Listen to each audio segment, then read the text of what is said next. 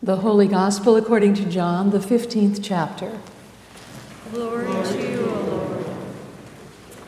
Jesus said, I am the true vine, and my Father is the vine grower. He removes every branch in me that bears no fruit. Every branch that bears fruit, he prunes to make it bear more fruit. You have already been cleansed by the word that I have spoken to you. Abide in me as I abide in you. Just as the branch cannot bear fruit by itself unless it abides in the vine, neither can you unless you abide in me. I am the vine, you are the branches. Those who abide in me and I in them bear much fruit, because apart from me you can do nothing. Whoever does not abide in me is thrown away like a branch and withers. Such branches are gathered, thrown into the fire, and burned. If you abide in me, and my words abide in you, ask for whatever you wish, and it will be done for you. My Father is glorified by this, that you bear much fruit and become my disciples. The Gospel of the Lord. Praise to you, O Christ. This past week, as you probably heard, the mayor of New York City announced plans to reopen the city on July 1st, saying, We are ready for stores to open, for businesses to open, offices, theaters, all full strength. Given that this was one of the hardest hit cities, this news suggests that there really may be light at the end of the pandemic tunnel. On Friday, Governor Walz said that the Minnesota State Fair may be, and I quote, pretty close to normal. And also this past week, a CEO announced the company's plan to return to the office and concluded that announcement with these words We ask that you keep in mind that this process is new to all of us. No one has ever put plans in place to return to offices following a worldwide pandemic. As a result, we can promise you two things. One, we will do our best to get things right from the start, and two, we will adapt as we learn what works and what doesn't. While we hope to get most things right immediately, we ask for your patience and help as we move forward with this process, and we ask for your understanding as we adjust to reflect the things that we will learn along the way. After 14 months of living with all kinds of restrictions and adaptations, and now with things beginning to loosen and reopen, I can't help but think about all of these behaviors and practices and wonder which ones might stay and which ones might be abandoned. From safety protocols like masking and distancing, temperature taking and hand washing, and staying home when feeling sick, to shifts in the way we do business like working from home, curbside pickup and delivery from grocery stores and restaurants, online fitness classes, remote learning, and virtual doctor's appointments, to how we have adjusted the ways in which we do church live stream worship, Zoom classes and meetings, FaceTimed pastoral care, and restricted attendance weddings, funerals, and baptisms. Whatever your thoughts may be on loosening restrictions and reopening, it is almost certain that reentry will include extended and perhaps even conflicted conversation about which practices are here to stay and which practices must go. For example, it's hard to argue with the convenience of a virtual doctor appointment Early in the pandemic, when my 83 year old mother needed to see her doctor about a minor matter, we were both so grateful that she didn't have to leave her home. Instead, a phone call with the doctor addressed her need. And with the exception of those with kids home from daycare and school, many have found that working from home has provided some welcome flexibility that allows more time to devote to other activities like exercise and leisure and self care and hobbies. On a side note, interestingly, a recent article in Newsweek magazine reported that while 83% of CEOs want employees to return in person, only 10% of employees want to come back to the office full time. According to the CDC, the flu season basically disappeared this year, quote, thanks to the mitigation measures needed to contain COVID 19, such as physical distancing and mask wearing. In a recent case study on what will stick and what won't stick post pandemic, it is noted that online grocery shopping and virtual health care are here to stay, while remote learning and limited travel and the absence of live entertainment will not stick. Many have reported watching more television than ever before. At my house, we're working our way through History Channel's show called Alone. It follows the self documented daily struggles of 10 people as they compete to survive in the wilderness alone, or as one participant put it when he was dropped off, completely, entirely, and utterly alone. Whoever lasts the longest goes home with $500,000.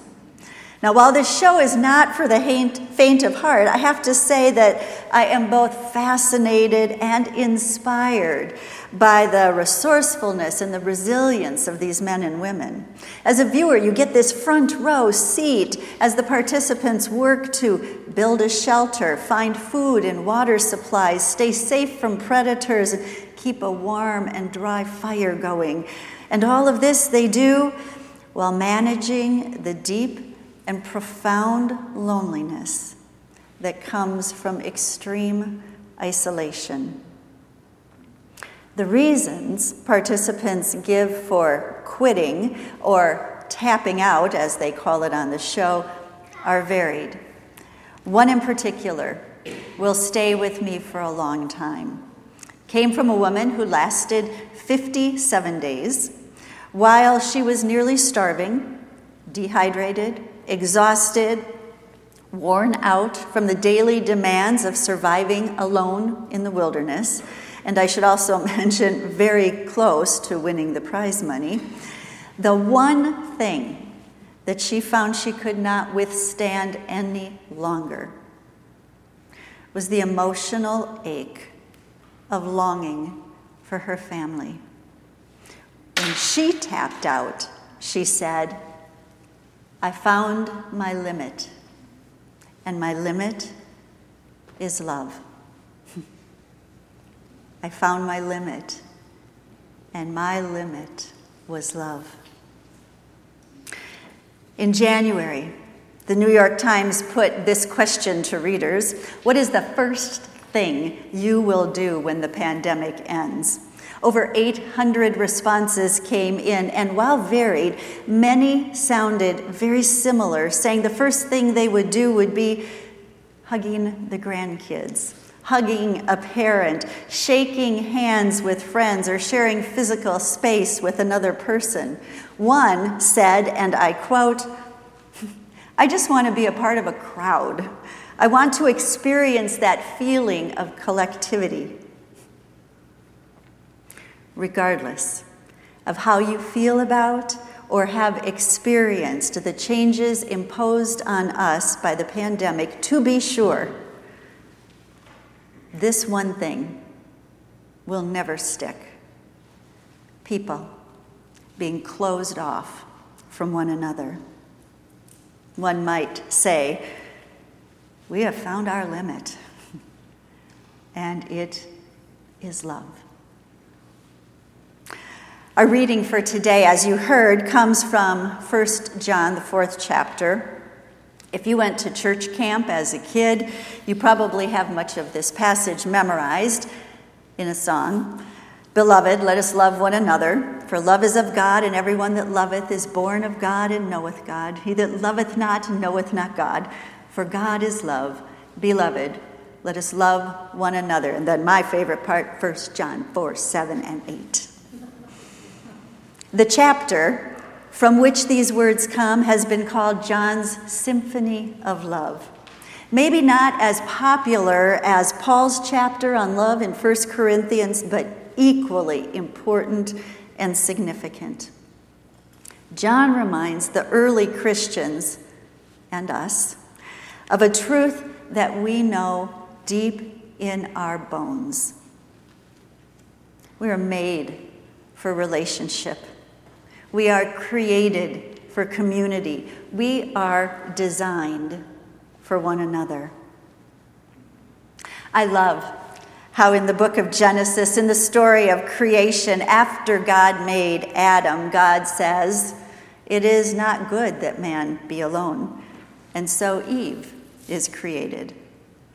Imagine with me just imagine the scene in the garden that day when God first presented Eve, this human being, to Adam, this human being. Surrounded they were by all of the beasts of the air, all of the birds, none of which was found to be a suitable companion for him. Before Adam now stood Eve, a gift from God, a companion for life's journey. To Adam, she must have been utterly unlike anything else in all of creation, and at the very same time, she must have been so amazingly familiar. I imagine that as Adam looked at her, his gaze was drawn to her face where his eyes met hers, and it was as if in that moment he had known her forever. And what's more, I imagine it was also as if he had been known by her forever.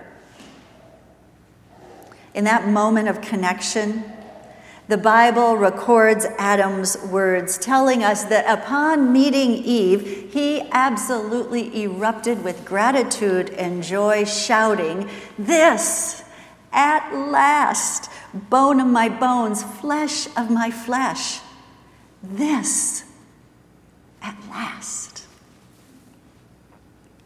Today, as grandparents are reunited with their grandkids and adult kids with their parents and friends and neighbors with one another, I am certain that that same cry is going up all over the world. This at last. Beloved, writes John, let us love one another, for love is from God. John's call that we love one another comes in direct response to the love of God that is first expressed in the gift of human companionship, in the good company that we are privileged to enjoy with one another, and it comes finally and most fully revealed in the gift of his beloved Son, given so that our relationship with God might be made perfect in love once and for all. Friends, God knows our limit. God has always known our limit, and it is love. Amen.